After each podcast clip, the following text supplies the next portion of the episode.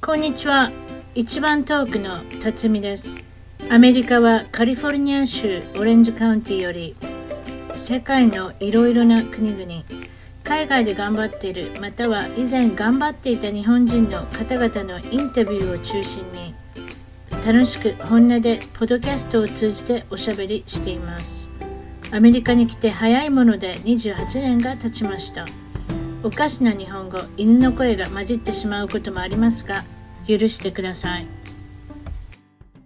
それでは今日の一番トークはアメリカ生活27年カリフォルニア州ロングビーチよりお越しいただきましたマキさんですこんにちはこんにちは。よろしくお願いいたし ます。よろしくお願いしますあのワンちゃんが泣くかもしれないです ねとりあえずそうですねう。ちも、うちもそういうあの危険性はありますん で。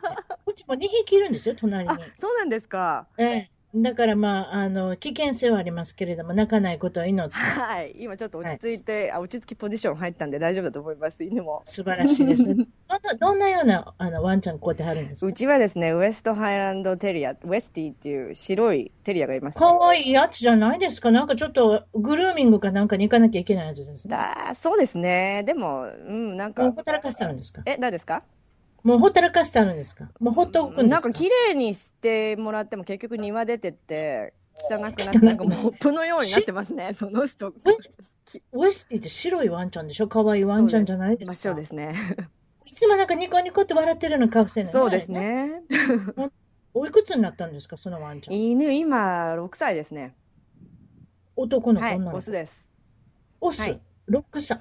あなたのお家は、あれですね、みんなオスです ね、あなた以外。あそうなんですよ。どうしますかね、これ。男のあ 館ごめんなさいね、なんかいきなりそんなこと言いました。いえいでえも、そうですね、今3人のおとおあの、まあ、打ち合わせでちょっと聞いてるのであれですけど、はいあの、3人の男の子のお母さん、プラスご主人、そしてプラスオスの犬です。そうなんです。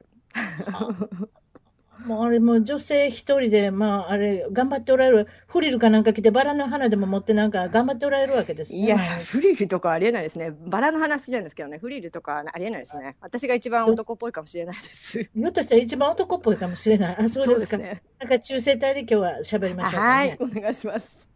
とりあえずはその、出身、どこでしたっけ私は日本東京です。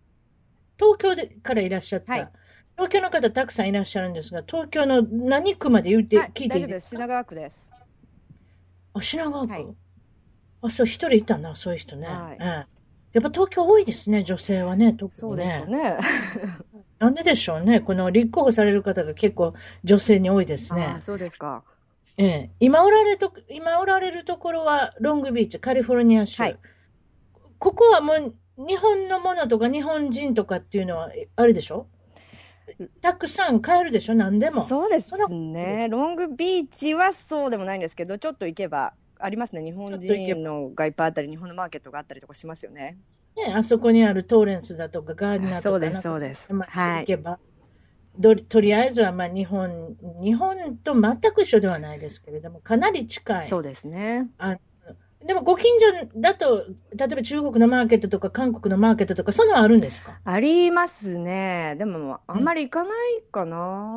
あんま行かないですか、はいまあまあ、日本のスーパーマーケットにそんなに遠くなかったらそうねで、すね。そういうことですね。はそれで、まあ、あの、もちろんそのアメリカにいらっしゃるわけですけれども、とりあえずはその、9歳から英語を始められてたっていうことを聞いてるんですけれども、はそれですかそこから始まりましたはいか。はい。これはですね、私、二つ上の姉がいて、英語を習い始めて、ただ何も知らずに、お姉ちゃんだけやるずるいじゃんっていうので、 私も習い始めたのが、ハマったっていう感じでしたね。あ、面白いっていうのまきちゃんも習わせてった。これ英会話ですかそうです、英語ですね。おーでその先生はかなり今から考えるとできる人ですかあもう立派な方でした、本当にもうその当時でもう70代ぐらいの方だったんですけど、3カ国ぐらいお話しできる方で、ほごう、自トライ宅リで、ンガルはい、なんかご自宅で、なんか宣伝も何も出さず、口コミで教えてたっていう感じの先生でしたねお、ーすごい素敵な方でしたね。そうですか。はいその3番目の語学は何が喋られる人とえっと、フランス語とポルトガル語、どっちもいけるかなみたいな感じの人でしたね、だから4つ話したんですね、考えてみたら。品川区で。そうですか。はで、それでまあお姉ちゃんと一緒に行くようになって、はいで、興味も出てきたし、はい。それで、あの、14歳の時はに、留学するチャンスが訪れるわけですね。そうですねこれはどういうことですかこれはその習っていた英会話の先生の昔の教え子さんで一人ニューヨークに渡ってる方がいるよっていう話を聞いててたまたまそこの家のお嬢さんが私と同じだったんで14歳だったんではい。ぜひいらしてくださいって言われて行けたんです素ね晴らしいですね。はいぜひいらしてくださいってそうなんですよそして、そこに行ったところがニューヨークです。そうですで、日系人のオタクということです。そうです。ね結局はお家の中では日本語喋っておられる。英語でしたあ英語だったんですか、はいそうか。日本語はお母様だけがそのそうですねお母様だけが日本出身でニューヨークに渡った方だったんであ、そしたらまあ、かひ一人だけいれば大丈夫です。それぐらいの方がいいかもしれません。そうですね。で、ご主人様とかも日系アメリカンだったんで、日本語より英語っていう感じでしたからね。ああ、でも一応緊急の場合ね、そういう方がいるとそうでね、すね。あの、便利といえば便利ですよね。でも緊張して行った中でも、どんな感じでしたか、ニューヨークに行った ら。最初は、あの、あれですね。まあ、まずは英語はちょっとぐらいはわかるのではないかなって自分で思ってますよね。勝手に何の根拠もなしに、ただ学校でやってるし得意だからみたいので。でも中実学2際、年ぐらいですか、今、これは。中学2年ですね。そしたら、まあ2年もやってて、プラス英会話のこともやってるし、はいこれ、まあ大丈夫やろと思って高くて行ったの あが。そうですね。そうしたらもうスピードについていけないし、何を言ってるのかよくわかんないし、言葉が思うように出てこないですよね。それで、うんうわっていう感じですね。あ、全然、全然通じないみたいな。でもよく言われてるのが、中学英語だけであなたはペラペラになりますって、そういった、あの、文句がよくあるじゃないで すあか。りますね。英語。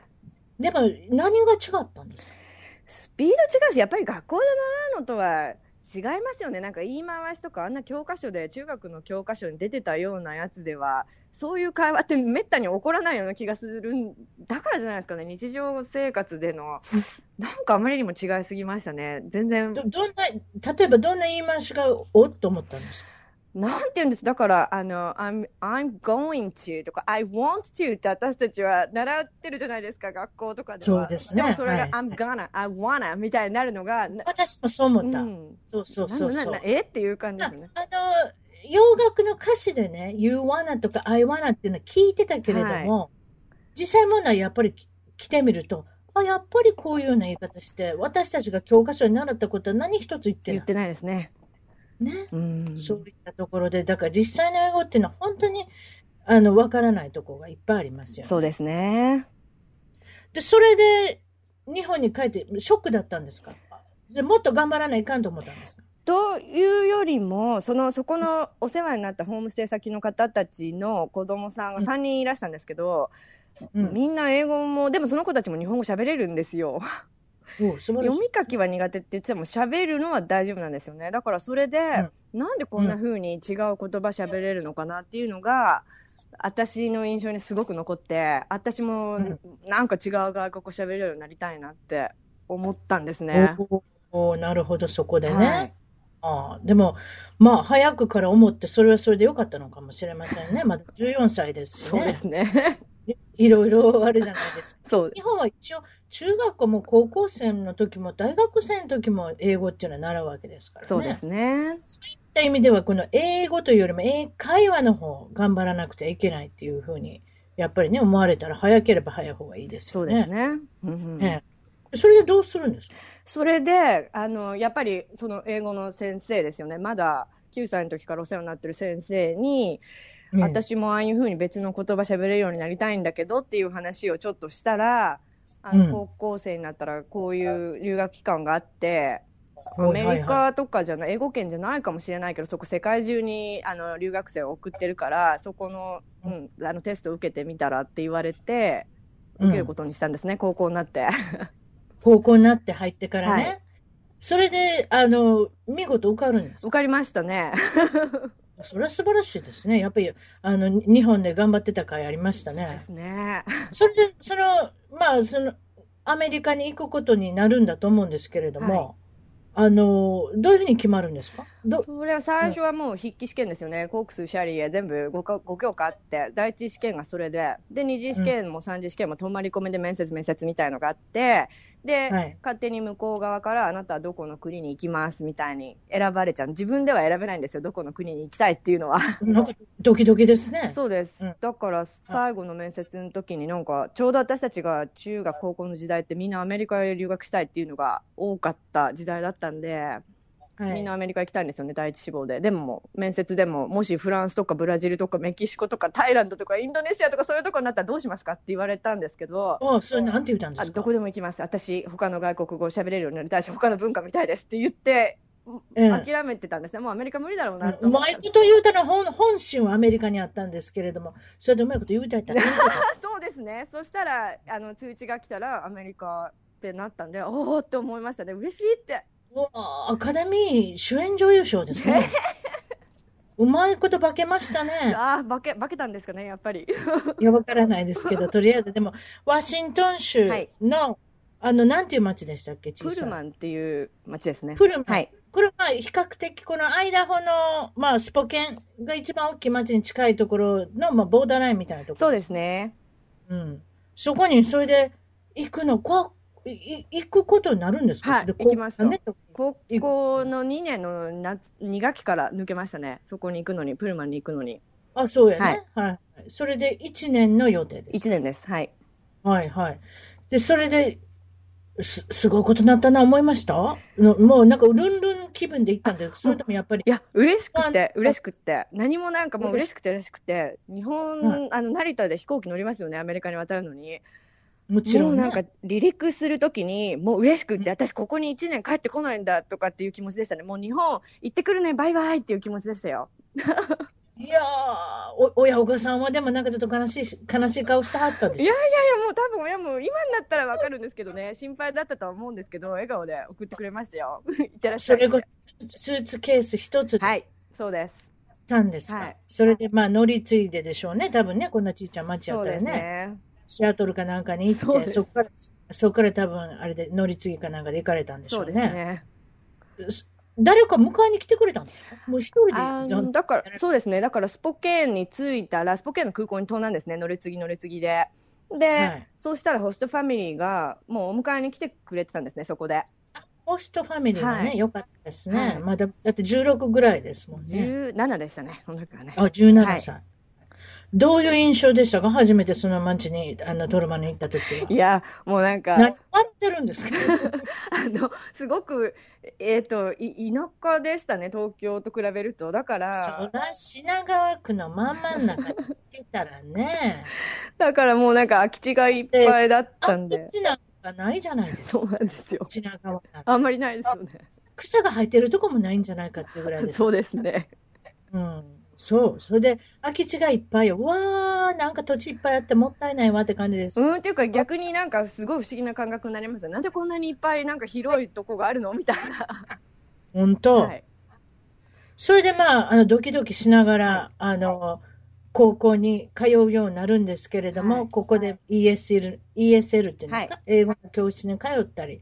で、それ、それを少しだけ通って、その後はもう全部ほとんど高校の普通の、あの、人たちと一緒にお勉強したんですよね。そうですね、ESL っていうのがもうそこの学校でオファーされてたんで、普通の英語の授業は取れない、取れないレベルだったんで、最初からもうは ESL、英語は ESL でって言われて、ESL 行ってましたね。で、他の授業は全部普通のみんなと同じクラスに行かなくちゃいけないみたいな、うん、うん。でしたね。うんお友達っていうのは結構、あの、すぐにできたんですあかはい、あの比較的私、ホストファミリーの上に2つ年上のお兄ちゃんがいて、もようかった高です校卒業しててしてたんですけど、はい。結構なんか不良だったんですね。だからなんか伝説、そう なんですよだからで不良だったらしいんですよ。私ホストマザーに行ったんですよ。だから伝説残してってるお兄さんが前の年に卒業してるし、あと自分と同じ年代のホストシスターが二人いたんで、あ、あ、同じ年の子がいたわけや。そうですねしたら、あ、ほな、かもってくれたわけやね。まきちゃん、まきちゃんって言って。そうですね、結構、はい、特に下の、二つ下の妹、ホストシスターの妹の方はすごくよくしてくれました。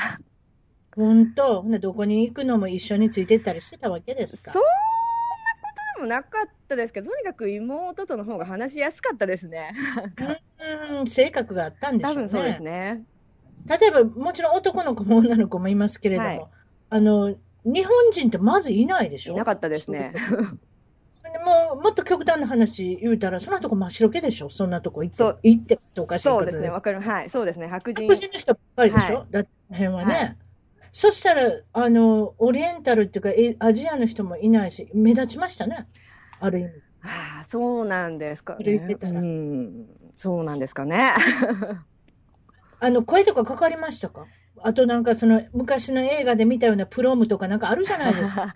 プロム。さっきのような。はい、であも、どううですかん、でも、なんだろうな、プロムダンスは行ったんですけど、行ったんですか、はい、自分の高校のではな、は行かなかったですね。あ、行かなかったの、はいただあの、他の学校ので行ったん他ですかの隣のが町の学校で留学生がいたんですよ。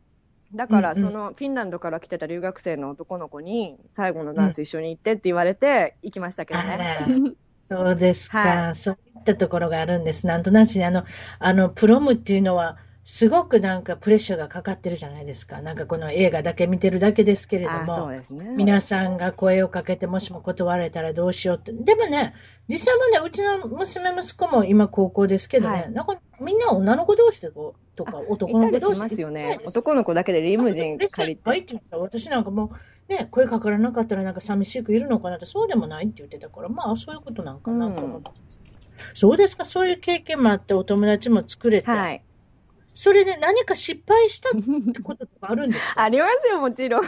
お尻がそうやって、なんか失敗しそうですね、あなたの声聞いてはい、もうなんかもう。言ってください。はちゃめちゃでいす。やもうなんかすごい恥ずかしい話でもう絶対一生忘れないのはえいえまだにホストマザーに言われるのが今でもね言われるのが、あの最初にやっぱりワシントン州に留学生で行った時ってよし英語絶対マスターするまで日本語日本人とか絶対になんかもうコンタクトしないし日本語も喋らないって決めてたんですよすごい意きがったんですね。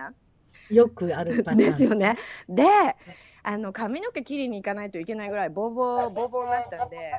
ボーボーになっはたんい、です。それで、あの、ホストマザーとかにも言って、私自分で美容院お母さんが行くとこ連れてってくれたら、私自分でやってみたいからって言って、美容院に行ったはいいんですけど、何自分でやってみたってどういうこと自分でお髪母切るさとんのヘルプとかいらないんで、自分で一人で英語を使って、あ自分でやってる、私まだ自分でハサミ借りてすいません、ちょっとハサミ貸してください、ちょっと切らしてくださいって、またそんなややこしいことやんのいやいや、そう、そう、それで、そのホストマザーが行きつけの美容院にお母さん連れてってくれたんですよ、ホストマザーが私のこと。はい、優しいおは母い、さん。すごいよくしていただ きました。それで、自分で片言の英語でも何でもいいから使って、ちゃんと前髪をちょっと切ってとかって言ったつもりだったんですけど、ど、どれぐらい髪の毛長かったんですかそれえ肩よりちょっと下ぐらいまで伸びてたんあ、ですそようかねそ。うか。で、はい前髪が邪魔で、とにかく前髪をすっきり短めにって言う言いたかったんですけど、それがうまく伝わらなかったみたい で、どうな、どうなったんですか怖いな。あの、はいあの、ジム・キャリーのダマン・ダマっていう映画あるじゃないですか。あれあの前髪で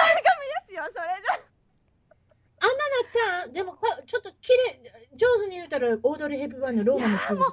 とんでもないです。それで私オードリー・ヘプバーンもああいう髪の毛短くして綺麗な人いややーもうもう私オードリーとかのレベルではないって いうあなたはジム・キャリーになったんそでうすかなんですすごいひどくなっちゃって でしかもあの髪の毛あの、はいその失敗しちゃったっていうのはどうも切ってくれた人も気づいたみたいで言い訳が私ねなんかアジアンのアジア人の髪の毛には慣れてないからみたいなので慣れてないからって、でも髪の毛の長さは慣れる、慣れん、関係ないもんね。でもそうなんですよだからそれですごい失敗してで家にうわあ明日から学校行くの嫌やいな。や、行きたくなかったですね。それですごいなんか涙が出るぐらい、すごい悔しいし、悲しいし、みたいな。どうしよう、私こんなんで、みたいな。あのま、あお母さんはどういうのこうして たのお母さんが、なんか、まあでもさ、前髪をちょっと上げて、あのね、 短くなっちゃった前髪がわからないようにおでこを出してとかって、あとね、私が電話してあげるから、明日ね、マネージャーさんに言ってね、学校ね、あの、遅れて行っていいから、一緒になんか、フィックスしに行きましょうとかって言ってくれて。ピックして、そんなもん人生伸びるもうでか きいないやでん。すよね、フィックスも何も。あのね、髪の毛だけはね、どんなお金持ちでお金を持っててもね、切りすぎの場合はね、伸びませんよ。そうなんですよ、そんなんで カツラかぶるしかありません。かずらかぶるしかないとか。それもまた、そうですか。ザバってやられたわけです。はい。で、それがなんか一番の失敗、失敗でしたね。なんか意気込みすぎた私がバカだったみたいな感じですね。 うん、まあ、せめてなんか写真とかね、なんかそういうことすればよかったのかも。まあ朝、後の祭りですから、なんとも言いません。もう誰誰でもこちらに来たら、 今多分日本の美容師さんとか行ってるのかもしれませんけれども、はいやっぱり難しいですよで。すね。だからなんかひどかったですよ。その時の日記帳とかなんか全部取ってあるんですけど、え日記書いて書ないいんてでますしかたね、留学中は。普段は書かないんですけどね。なんか、で、留学中に書いてあった日記も全部英語で行こうと思って英語で書いてたんですけど、決まってますね。未はだい。に爆笑ですよ。その日、髪の毛切りに行った日の日記のところだけページ開けると、なんか日本語で、今日は前髪がこんなんなってすごく悔しいので日本語で書きますとかって書いてて、今だったらセルフィーで撮るんでしょうね、携帯でね そうなん。ですかねそういうことでしょうね。それもあでもそ日本語でそれもでも怖いからインスタ、インスタグラムとかスナップチャットとかそういうの載せあー載せられないから嫌です。ね。うん、なんかそんな感じでしたね。日本語で怒ってましたね。その日の日記を見ると日本語で書いてあります。バッチリ。そう。これは、あれですかあの、万とある失敗の一つですかなんか他にないんです えかいろいろありますよ。だからなんか英語が頭の中で単語とか文法とか分かってるはずなのに、みたいな高校の時とかでももっと入るじゃないですか。さらに文法の勉強とかして。うんなのに、思ったように口からは出ない。だから、うん頭ではすごい完璧な文法の完璧な文章とか出来上がってるんですけど、喋ろうとすると、。はいうまくこと、うまいこと出てこないんですよね、それが。あ、本当。だから、月曜日なんだけど、水曜日の話とかを友達としてるときに、なんだか知らないけど、口から間違えて、ま、マンズデーとか言っちゃってたりとか、 何それみたいよくありますよね。今でも例えば、ひとかしとか、その、ひとしをよく間違える。私ね、ひとしをね、よく間違えるんですけどな。あ、そうね。なんですか。うん。いや、あなたは高校から多分来てるから、その辺は英語がコッと入ってるのか知らないけど、はい私はちょっともうちょっと上の方で来てるんでうね、ん。それって私だけやと思って違うんいでや、みんな多分通るところなんじゃないですかねメ。キシカンの人でね、私の親戚のメキシカンの人でね、はおばちゃんでね、そう私みたいにその若い時ですけれども、ね、は20代過ぎてから英語を学んだ人ですね、こっちで。はい同じことやってた。she を he に言ったら he を she に。あ、なんや、それって私だけじゃなかったと、その人の一番見て私ちょっとほっとしました。 ああ、ねえ、はいそれで高校生活何が一番違いましたか、日本の高高校生活は、でもな、なんかとにかく、なんですかね、キチキチしてない、みんなと同じじゃなくちゃいけないっていうのはそんなになかったので、そこが一は番良かった。なんだろう、自分のスタイル、自己スタイル持っているし、なんかすごくみんな、日本の高校、自分の行ってた高校の人たちと比べると、すごくなんか、大人っぽいなっていうふうに感じましたね。この子たち、この子たちって言い方おかしいですけど、はい高校生のこと、顔とか、その、身なり見てたら大人っぽいですけど、しゃ、あの、まあうん、しっかりした意見とか持ってるけれども、なんか、いざなんと、なんかなると、ちょっと子供っぽいとことかあります、あ、まあね、なんかちょっと急にね、ドラ、結局ね、この子よりすれてないっていう言い方をして、そうかもしれない。純真よね。そうです。ね。非常にね、うんそういう、ね。う。うんんそれで、あの、あれなんですね、成績を、GPS3.5 以上に保たなきゃ、なんか、キックアウトされそうですね。それはもう日本の高校ですね。東京の行ってた高校が、たまたうまん、あれですよね、私が留学する前の年までは留学した人は留年ってもうお決まりコースですね。はいでもちょうはいどラッキーなことに私が留学するっていう年になった時に制度が変わりまして、こう、はいあの、各高校に任せるようになったんですね。でも、私が行ってた高校は、あの、留年したくない、留留留年は誰もしたくないのは分かってるけど、留年したくないんだったら1年抜けたぐらいで、はいうん勉強から遅れないように絶対3.5以上取ってこい。それ以下だったら留年って言われましたね。比較的簡単でしょ日本人の人にとっての3.5っていうのは。うん、でも英語がね、なんか、まだそんなにあ英語がね自信持ってるわけじゃなかったから最初は。だからなんか、US ヒストリーとかで、これもうすごいきついなと思いましたねあ。US ヒストリーきつい。私たちだってそんなことやってないもん。あ、そうなんですね。結局日本史でしょあの、この人らからもしたら日本史じゃないですか。うん日本史っておかしいで。私たちの日本史、この人たちのアメリカ史ですうよね。ん。それはやっぱ大変ですよ。だから私も自分漢文やもん。なんか子供の言うてること、あっ そう。本当。だからまあそんなかんこカナダで、それで、なんとスペイン語をなんか習得するっていうか、スペイン語のコースを選ぶことになられるんですね。これはどういったことでしたっけこれはですね、その留学先のカウンセラーとどのクラスを取るか話し合いをするんですけど学校始まる前に、はいでその時に私英語もまだちゃんと自信持って話せないのでアメリカ人と同じ外国を取れば同じレベルで同じスタートからごあの、うん勉強できるから楽しいんじゃないって言われてオファーされたのがスペイン語のクラスで。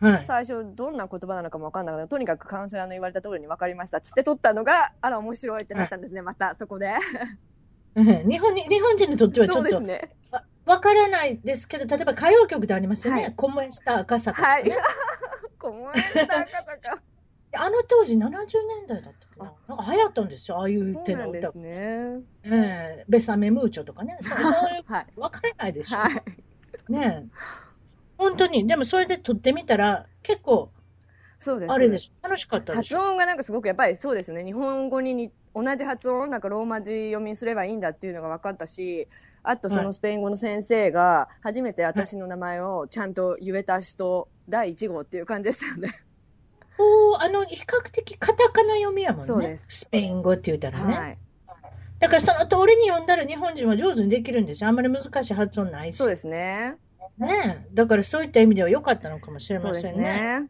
よかったです。でもその、うん、でも後々それがなんと、その好きが高じて、大学に行かれる時に、はい。なんか先行されるんですかそうですスペイね。ンで、大学もこっちに行った、い行くことになったんです。行行ったんですけれどもそ、のいきさつ言うてください。はい、もうだから、だから日本帰って、高校も卒業したんですよ。日本の高校も。留年なしでちゃんと出れました。でも、その素晴らしい後、うん、日本の大学とかもどうするどうするって日本の高校からも言われてたんですけど、もう行く気はなかったですね。心はもう私絶対アメリカに戻るって思いましたね。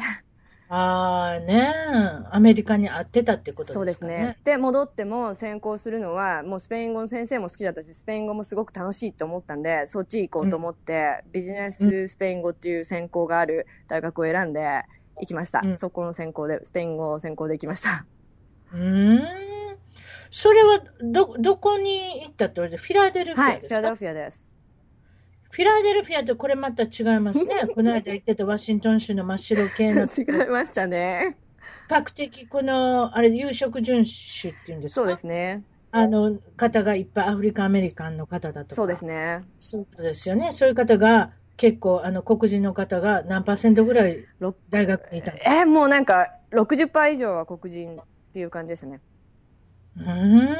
それはそれでまた、あの、て違った経験で。うん、なんか最初は見慣れない光景だったので、はいちょっとなんかこ怖いっていうんだろうかなんかなんかちょっと見たことそがうなでいすから。そうですそうですうん初めて見たっていう感じで、うんちまょっだ。とうんあれですね、えっと慣れるのに1週間ぐらいかかったのかなそれだったら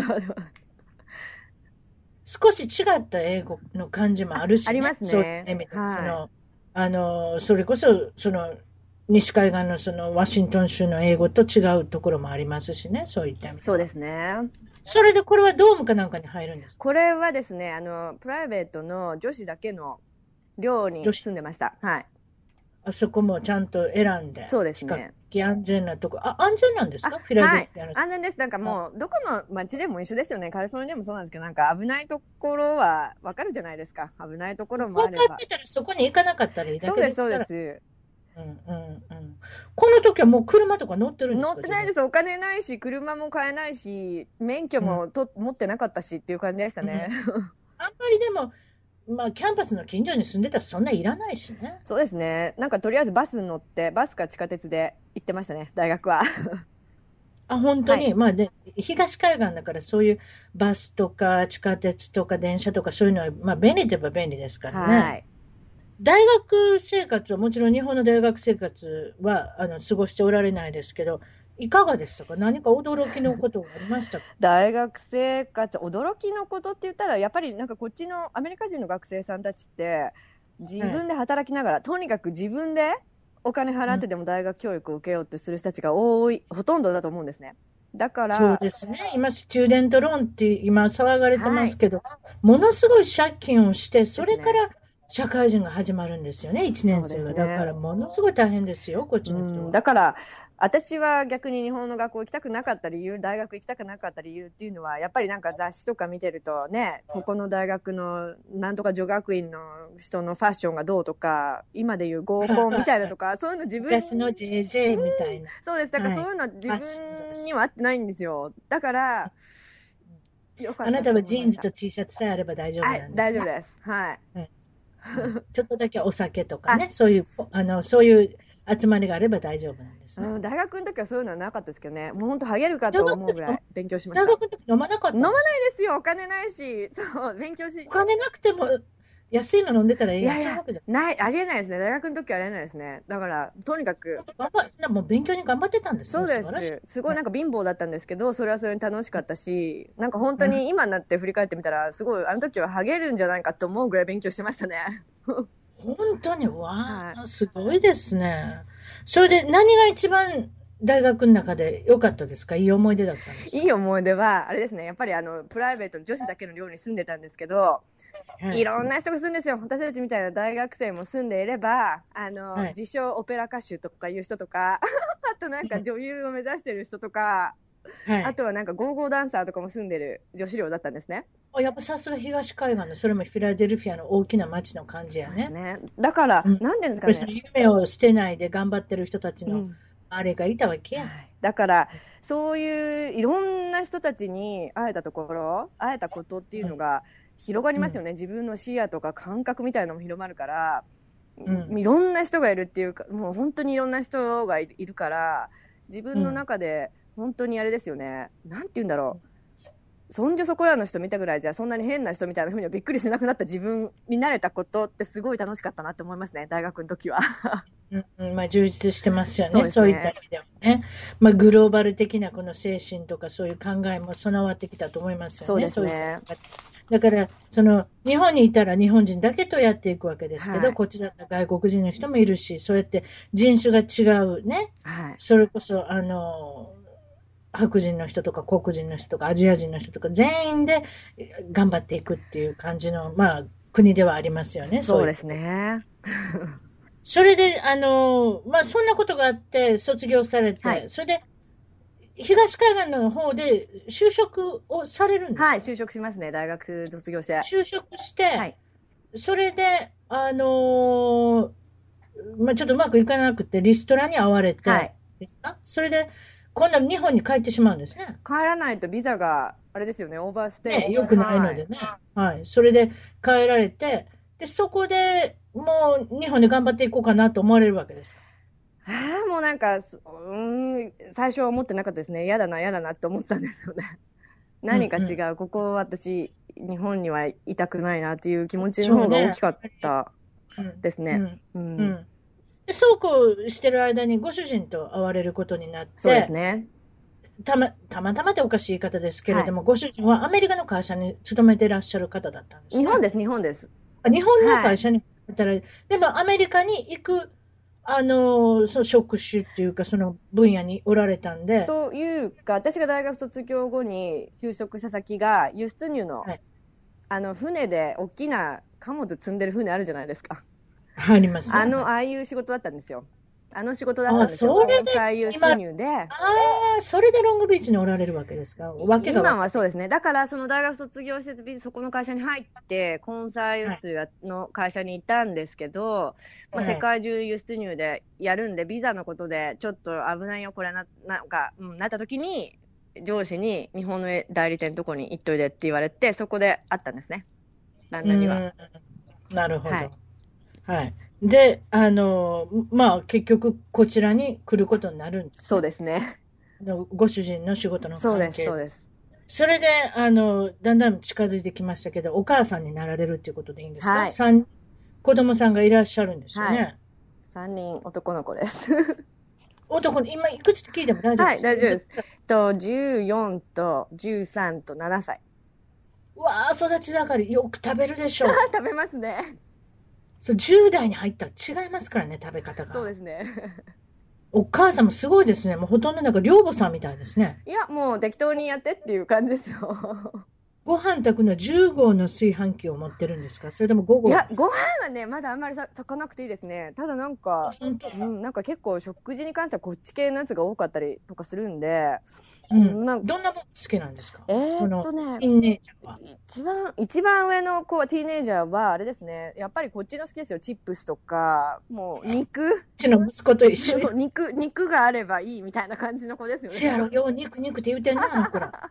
どこや、肉はどこや。そうです肉はどこよね。うん。だから、ご飯も好きやけど、なんか肉肉肉って言うてるはわ。いだからで、すね。しんどくなってきますよ、私たちからしたらそうね。すでも、あなたももう料理した時点でしんどいでしょ、多分。まあ、あんまりもうむ、胸膨れしてませんかそんなに大量なご飯を。う出たらーん、もうなんかご飯作るの、夕飯のこと考えることさえ嫌になってくるときありますよ。ねえ今これ今日何食べますって聞きたいぐらいね。え 今日何すんだろうそうカレーですかいやちょっと待ってください。まだ考えたらカレーないですね、今うちに。だからなんか適当に、あの、肉です。 まあ多分。とりあえずは肉から始まりますか。はい。それでお子さんなんですけれども、まあ、初めの赤ちゃんが生まれて、はいそれで次の赤ちゃんが、ちょっとあれですかあの、なんて言ったらいいのかな。結局、オーティズムっていうんですか、はいこっちそうです。そのお話をちょっとさしなきゃいけないですそうでねす。ね。教えてください。それはどういうふうにして、この、まあ、み見つかったというか、どういうふうにだったんですかあの、二人目が生まれて、1歳検診とか行くじゃないですか、こっちのドクターに。そうですね。はい。で、言葉、毎年ねはい。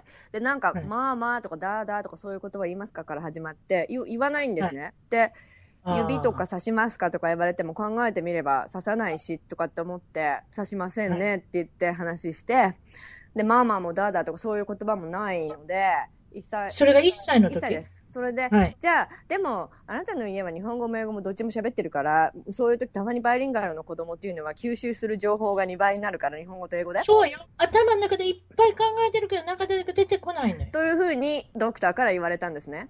でも、はいじゃあとりあえず1歳はあの半18ヶ月検診の時にも言葉に関して何もなんかドラスティックなチェンジがなければあの、一応スピーチパソロジストみたいなところにリファラル行った方がいいですよって言われて行くことになったんですね。言葉が遅いからね。はいでそこ行ってあのいろいろ様子見てくださったらなんかシビアな重度なスピーチディレイと始ま言われてはいで。そこからリファラルでリージョナルセンターになったんですね。はで、いそこで2時間ぐらいの面接で、サイコロジストの方がうちの息子を見て、いきなり自閉症診断って言われて、っていう流れでしたね。はい。はい。はい。それからどういった毎日が続いていくか。 お母さんにとって。最初自閉症ですとか言われても私分からなかった、何も分からなかったので、はい。これって治るんですかとかって聞いたぐらい何も分からなかったんですよ。そしはいそしたら、カウンセラーとそのサイコロジストの方が2人顔見合わせて、何言ってんだろう、このお母さんみたいな感じですよね。自閉症っていうのは一生、生涯続く障害なんですみたいな感じですよね。あーで、自分で家に帰っていろいろネットで調べてみて、ドーンって落ちましたね。真っ暗闇っていう感じでした。私に何がしてあげられるんだろうみたいな、えー、っていうか、お重いし、暗いし、原因は分かってないんでしょ結分局かね。ってこなれいもですね。ね。う。うんん。いろいろ言われてますけどね。そうですね。本当にまだ分かってないですね。はいうん、それでその生活に障害はあるわけですかお母さんがいっぱいしてあげなきゃいけないこと。いや、うちの子はそれは大丈夫なんですよ。結構自分でできちゃうんですよ、何でも。ご飯も自分で食べれるし、トイレも自分でできるし、みたいな。ただ、言葉が出ないです。なかなか出ないです。もうなんかいろんな情報頭に入ってても、それを口に、言葉に出して言えない。それ、自閉症って言ってもいろいろみんな症状が違うんで、はいう。ちの子に関しては言語が苦手ですね。出てこないですすね。なかなか。例えば好き嫌いとかもはっきりしてるんですかあ、してます。よ。そういう本当に、はい。普通に嫌なもん出れば、ノーとかいう感じで言ってくるし、みたいな。そうですか。ちゃんとノーとも言えるし、はいイエスとも言えるし、はい。はいそんな感じですね。それでその3人男の子はいですよね。み、み、みんな仲いいんですかえーっとね、一番上と一番下が年が離れすぎてるせいもあるのか、結構なんか、わけのわかんないことで、口論になってます けどね。いくつ違うでしょ7歳違いますね。あ、7歳違うと違うな。そうですねもまあ、大きくなったらね、大丈夫やけどそうでね。すね今の7歳っていうのは非常に大きいですね。14歳と7歳ですかそうですね。うんで、一番下と真ん中の自閉症の子は仲いいですね。本当いに。つもなんか、7歳のいい遊び相手になってるのが、13歳、うん、年齢は13歳なんですけど、まだまだ精神的にも、あの、自閉症って発達障害もあるんで、年相応の行動とかができない時があるんですよね。だから、うん、いなんかすごく仲いいですね。し一番下と真ん中の子は。 ね、で、すまもちろん、だから3人目に恵まれたんですけど、はい。 2人目のお子さんがそういうような、あまあ、状態だったら、少し、こう、躊躇とか心配とか、そういうことは別になかった。ありましたし、うん。まあ、うん、ありましたけど、でもやっぱり3人欲しいなって思って、でも年が離れたのってそれもあるんですよ。自閉症診断出た時に自分が精神的にすごいぐらぐらだったんで。そうでしょうね。多分そういうことでしょそうすね。ねやっだかぱらりそね。はい。だからそこの壁抜けて、もう大丈夫って思った時うん。に、うんなんか、うん、うん3人目授かったなっていう感じでしたね。もともと3人欲しかったんですけどね、初めから。ごご主人と違って、またお母さんの考えてることっていうのは違いますからね、お父さん。そうです。ね。それでやっぱりその自分の体の中から出てきてるもんですから、何かこう違う特別なはい。ことを考えてしまいますよね。男の人はだって言われるままままでしょ。 そうですよこねれ。これがうち、俺の子供や言われて、それ信じなきゃいけないです そうですよね。で女の場合は、もう今出てきてるわけですから、もうこれ その表現。そそううでですすね。よね。けどね。でも日本、あたまにいるんじゃないですか、男の人で。これ自分の子やと思ってるだけみたいあな。そうですね。ちょっそれはちょっとあれですけどね、はいでも、だと思いますけど。ご主人は協力的ですかいあの、子育てに関しては。うーん。うそうですね、仕事忙しいし、でもとりあえず、うん、週末とかになると、下はい2人とか連れて公園に、私がイエスを辞した時に連れてってくれたりとか、ーん。はい、ええそうですね、。してくれますね。ええうん。それで、その、自分が親になって何か変わったこととかってありますかもう親になって変わったことって、あれですね、なんか、なんだろう、逆に子供が、なんて表現したい。例えば、うん、親になって変わったことは、特にうち、障害の子とかがうちに来てくれたっていうのもあるんで、当たり前って思ってることでも、もうなんかありがとうとかって思うようになってきたし、はい。うん、だから何とかって、昔だったら思ってることでも、ああ、よかったねとかって思えるようになったことですかね。親になって変わったこうんうんと。はい。うん。あと、逆に言ったら、ちょっと自分の親とは違ったように育てたいとか、そういうことありますかたまにそういう方もいらっしゃるじゃないですか。あじゅあ。だから逆に学んでししまって、これだけやりたい、やりたくない、やりたい。うんでも私の親も両親もなんか2人とも働いてたのであ、お忙しかったん、忙しかったですね。ねだからなんそのか当時うん、みんなそうですよ。はいうんだから今私が親と違うことをできてるって言ったら家にいることですね子供が家に帰ってきたら私は家にいるんでうんあのここ友達とかが来れる安心して来れる場所になってますよね私それできなかったんで小さい時に親が働いてるから絶対うちに友達呼んだらダメだよとかって言われてたんでああ、そうか、はいそうか、そうだかか。ら逆にはういちは開放なんでドアいつでも開いてるからどうぞっていう感じなので。あ、もう、もう、うちで、はいあ、どのうぞどうぞあの。うん適当に。あそうそうです。くだはい。あ、それはいい感じですね。うん。でもなんか話聞いてると、その障害のあのお子さんがおられて、そこからまた新たに今度新しいあのお仕事見つけたんですかそうですね。やっぱりなんか自閉症、やっぱり自閉症児、同じように育ててるお母さんたちと出会えて、もう大丈夫って思って、まっすぐ前向いて、もう泣かないって思って進めるようになった時に、あの、はい自分が住んでる町、ロングビーチの公立学校で、そういうなんか特別支援学級の助教員の仕事があるよっていうのを耳にして、はい。うん、そこに行くまでにもいろいろもう自宅のセラピーとかいろいろやりながら自分 も習ん習っていったんですよね。目で見て、実際自分でやらせていただいて、まあ、療育法みたいのを覚えることができたんで、学ぶことできたんで、は逆に、じゃあ、うちの息子みたいに障害がある子、はい。うん、他、うん、そういう子たちの少しでもヘルプになればいいなって思ったし、あと、そういう特別支援学級の教師をしている方たちのお手伝いができればって思ったんですね。なんか恩返しって言ったら大きすぎるかもしれないですけど、うんまた他のお子さんから学ぶこともあそうりでますすし、ね。結局だからその自分一人、まあ、まあ今までその自分の子供を育ててきてるんで、今も育ててるんですけれども、はいまたそういった感じの同じようなお子さんを、まあ、面倒を見ることによってまた学ぶこともあるし、そうまですねた他のお母さんとかお父さんとかね、また親御さんともまたあの接する機そう会でがすねできるね。そういった意味では、その、あの、いいいことかもしれませんよね。はい、だからすごい今まで、うん、の仕事今この仕事一番なんか楽しいって思いますね心の底からすごいありがたい仕事もらったなと思ってますねそうですか。はいそれで今、そのパートで、その特別学級の比較的軽度な、あの、軽い症状の、あの、生徒さんを教えてらっしゃるって言ったんですけれども。はいそうあ今はのそうですねでもねいろいろですね自分で選べないんでこの子とかどのクラスとか選べないんで、うんえー、と今の今は軽度の自閉症児の子なんですけどもその前はもう重度の自閉症児の小学生2年生3年生4年生のクラスにいたりとかいいろいろいろんなこと働いてますよ一緒に学ばせてもらってますよ。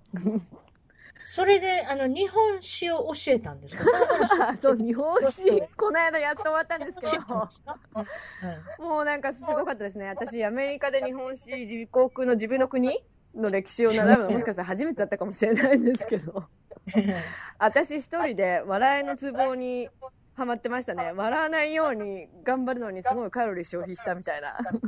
どの辺の人物を教えたんでえっと、ちょうどね、あれですね。戦国時代までですね。あの、聖徳太子から戦国時代まで。 虫米岩うですかなんか、とにかく覚えありますそれね、平城京でしたっけ平安京でしたっはい、でもなんかそういうのよりもななんだろういろいろなんかだから戦国時代の徳川家康とか織田信長とか出てくるんですけど豊臣とか出てくるんですけど徳川家康とかも、あのどういうふうに発音するかの表記がもうおかしいなんか「うんとぐがわ」みたいに書いてあったりとかしてアクセントがいりますからね、こっちは何に関しても。そうなんですよそれで幕府とかもなんか「うんばくふ」みたいに書いてあるんですよねカッコしてなんか幕府ってローマ字で書いてある横に発音表記爆発してるみたいですそうなんですよ。すごいおかしいし、うんなんか、あの、挿絵とかもすごく変だったりとか、何がどうおかしいんですか例挿えば、がなんか侍の武士道とかってはい。習う、はいだそこをちょっとについて触れてるページがあったんですけど、いなんか侍、なんか英語で、侍 learned to control their emotions and to always be prepared って書いてあって、その上に載ってる挿絵が、歌舞伎役者の、なんか、歌舞伎の絵なんで すよ。浮世絵み歌舞伎の絵が描いてあるんですかで、ドーン、市川團十郎みたいな感じで、侍じゃないじゃん、これみたいな、歌舞伎役者の写真、挿絵に入れてどうすんのみたいな、さすがハリウッドに近いですね。すっごい面白かったです。間違ってこと考えて間違ます、ね。ってます。でも逆になんかアメリカで日本史なら習って、はい。日本人なんで、私歴史とかもやってるんですけど、日本で、でもなんか逆に学んだこともありましたよ。あ、そうだったのみたいな。なんかで例えばどんなこと学ばれ例たんですかえば、なんか私は、清少納言って清少納言って、い一つの言葉だと思ってたんですね。一つの名前それで清少納言っていう名称と思ってたんです よ。わかりまあの、すよか四つの漢字じゃないんですそかうでえす。ど4つの漢字で、でもみんな日本人の人って普通彼女の名前を言うときって清少納言って言うじゃないですか。うんどこからどこまでが名字かなんか分かそうらない、なんですよ。ね。でも、こっちこ、れステージ名かなんかですかメッセージ名言っていうのね。ね、そ れで、ステージ名でお かしい。ステージ名と宝塚の人じゃないんですけど、そうですおかしいですね。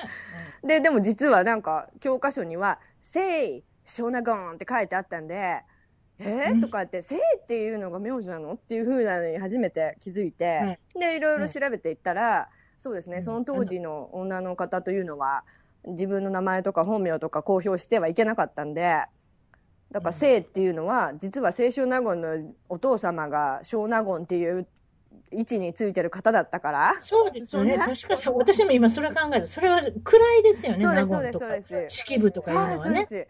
だから、うああ、それでなんか、しかも、清少納言の清っていうののお父さんは、なんか本名が清原さんだっていう人だったので、あ、あ、あ、そうだったのみたいな感じですよ。あきよだだ今今でいうペンネームですね、多分 ね、これはみたいですね。ねだ。から、なん聖か書の今で言う清原さんとこの娘さんみたいな感じの意味なんだっていうふうに分かって、あ、そうだったそれのは知らなかった、私。はい、そんなの習ったりとか、う。うんん、面白かったです。はい。それでこ、ちょっとこの間、あの、私の質問にアンケートに答えてくださいっていうので、はい映画の、好きな映画を5本選んでくださいって言ったら、5本選んでくれたんですね。は1い位、2位もつけてくれたんですよはね。5位からいきましょうか。はい。デッド・アゲン、はい。これどういう映画ですかこれはエマ・トンプソンとケネット・ブレナーのですよね。うん。リインカネーションの話ですね。そうですね確か違う。うる覚えですけれども、私は、ああ、よかったなーって覚えてますけど、5本の指に入るかどうかちょっと疑問ですけれども、あー何が良かったんですかだあれさ、最後のだからあの逆の発想だったっていうところが、うわ、すごい面白いと思ったんですね。だって普通に、映画見たら、ネタバレしたらあれなんですけど、そのまま性別とかも変わらずリインカネートしてるのかなと思いながら映画を見てて最後に、あ、あ、なるほどって違うんだみたいなのになった時に、ああのー衝撃、最後ちょのっと驚きみたいおな願。いしそうあちょっと良くなかったですね。今、ばネタバレしてしまいまし あ、でも大丈 夫です。た。大丈夫ですかデッドアゲン。そんで、その次の4位が、 The Prophet プロフェッショナル。はい。あれ、しご存知ですか辰巳さん。あれはあれですよ。あのースター・ウォーズに出てきたナタリー・ポートマンのデビュー作です。そうです。まだ整形する前の顔えですね、あ整れ形。したんですかナタリー・ポートマもうンさん。鼻直すのに決まってるよね、芸え能ー、人。そうなんですね。してますよ。したらものすごく綺麗になりましたあね。そうですかも。ともと綺麗な子はものすごく綺麗になるんですねあ。ーでもあの子の偉いとこ、それで止めたとこ。あなるほどね。まあ何でもいいんで、私整形の話大好きなんで あ。でもあと、ジャン・レ、ジャンレノン。はい。あれはいい映画です。あー私は植木鉢、植木鉢を持ってね、はい。あの打ち合いシーンがあるじゃないですあか。ります自分の植木鉢のその花というか、こう草というか、ほとんどなんか雑草みたいなのが自分にとってものすごくあの大事だから、それを持ちながら打ち合いをしてね、なんて心の綺麗な 人。ほんとね、あれはもうなんか、切ないけど、うん、いいお話でしたね。私はやっぱり子供がいるからかな、ああいう子ど子役の映画好きですね、やっぱりねそ。うですね。うんうん。。その次は、イングロリアス・バスターズ。これなんか男っぽい映画ですねこれなんかはタランティーノの映画です男のね。男の中の男の中の男みたいな映画いでやす、ーいいね。ですよ。なんかすごい楽しかった。スカッとしましたね、あれ。あーあのータレンティーノっていうのははいでしかもあの人なんか結構独自な世界じゃないですか、タランティーノって。あの人、日本の映画とかドラマとか、柳生一族の陰謀を、はいレドンドビーチの辺で見ながら育ってるんですねああの、人ねそうなんですか。そうですよ。ロングビーチのご近所の人であ、すそうよ。なんですね。あの辺は、だから日本の放送が入るでしょ入りますね。だから、千葉真一、こっちでソニー千葉のことを、すごく尊敬してるんですよ。柳生一族の陰謀そうみたいな。なんですか。さすがね辰巳さん詳しいです。あの目張りの 入った。あれを見ながら、あのトーレンスとかレドンドビーチあたりで育つんですよ。ああ、そうなんですだかね。ら、あの、血の出方もおかしいでしょなんかあの、その、ティノの映画を見てたら、ザーッとホースで巻いたように血が出てくる。 え、ちょっと今度気をつけて見てみますね。あ れはそういったところからはい影響してるんですよわかり。ま確か、キルビルとか、ああいう風な映画を、確かそんなことやってますうーね。ん次は、あの、これなんですかフェこれえフェリフェス・ビューラーズ・デス・イ・オフですね。ビューラーズ・デイ・オフってなんですかこれはあのマシュー・ブロデリックの覚えてませんかマーシュー・ブロドリックは知ってますよ。で、あの妹があそうジェニファー・グレはでで、親親のの二人付き合ったん、付き合ってたな。イ。ですよね、ですよね。うん。あれも鼻かえたな。ああ、そどだめうですね。あれは逆に鼻かえてよくなくなってしまったな。そうですね。あれがトレードマークやったからね、うんちょっと鼻がちょっと上がってるのはがね。今、鼻変えてしまって誰か分からなくなってしまった。 そう、そうジェニファーですね。確かに。そう、ダンシング、あダーティーダンシングですね。 はい。パトリック・スウェイジそとれたやつ、どんな、どんな物語ですかだからマシュー・ブロデリックは親の前ではすごいいい子なんですよ。で、親も騙されてるからいい子と思ってるんですけど、実はもうなんかすごい、あの、なんだろうね、悪いこと結構やるんですよ。悪いことなんだけど、同じ高校の子たちからにはすごい好かれるようないたずら好きの人で、みたいな。うんあれ面そ白う、いそういう映画ですか。マッシュー・ブロドリックの黄金時代ですね。はい。今ちょっと変わってしまって、ただのなんか怒ったおっちゃんみたいな顔して ますけど。そうですね。だから、なんか、ちょうど、なんかその映画すごい大好きだなと思った時に、うん、ググローリーとかあったじゃないあの人出てたんじゃなかったですかリグローリーでしたダンゼル・ワシントンかなんかと一緒に。あれ、あれがやっぱプライムタイムでしたね。そそれれかなんですね。うんサラ・ジェシカ・パーカーと結婚しはい結婚してから、どんどんどんどん生き血を取られて、なん か、ししぼんでしまいますね。生き血を取られてる。血取られるんですよ。あの、あの奥さん、そんな感じに見えません、はい。えー、どうなんてすごい小さいのにそんな感じなんですかね。サラ・ジェシカ・パーカーってちっちゃい人ですよね。はい可愛い声のね。うん私、実はあの人に出してるね、香水好きなんですあよら、。そうなんですか ラブリーっていうのがあるんです。こんな、匂ってみてください。わかりました私あの人あの、香水好きなんです。あんまり悪口言えません ね。あそうですね。え、でも1位は何ですかこれはわからない。髪結いのあ、これはね、フランスの映画なんですけど、え、これも発音もできない。言うてみてくだ私さいもできませんね、フランス語とかならラ。マリーですかラマリラーマリでラー、デラコカフフェチュィー。なんかそんな感じですかね。適当に言うてきました。 フランスで聞いてる人も殴ったるかいなと思ってま。ですすよね。多分。とんでもない言い方するな。そうですね。はいなんかこれ、これはね、もうフランス映画独自の終わりもなんかすあすっきりしないんだけど、なんかこういうあ、だから私見ないの。フランス映画それがあるから見ないの。え、今のやった今の私の2時間返して。うんなんかでも、わかうんでもこれに、イライラするな、中途半端やなっていわかりう。ましたから、でもこれはね、意味が分かったんですね。ちょっと終わり、なんか、えーっていう終わりだったんですけど、うんえーもうなんかすごいいい話でした。またネタバレになると嫌なんで、 でも、そうか。でもいい話でしたっていうことで、その辺でもう押さえておきましょうそかうね。ですね。最後に皆さんに聞いてるんですけど、はまあ、ここから海外生活を考えてる日本人の皆さんにメッセージがあったら、あの、お願いできますかメッセージですかやっぱり、あれですね。あの、別、あの、ことわざあるじゃないですか。井の中の蛙。日本語の。あはい。別に蛙がダメとかそういうのではなくて、日本の中だけにいたら、まさに井の中の蛙だと思うんですね。で、もちろんその井戸の中にいらいるから小さいところにいるので、空の高さは分かっていますよね、みんな。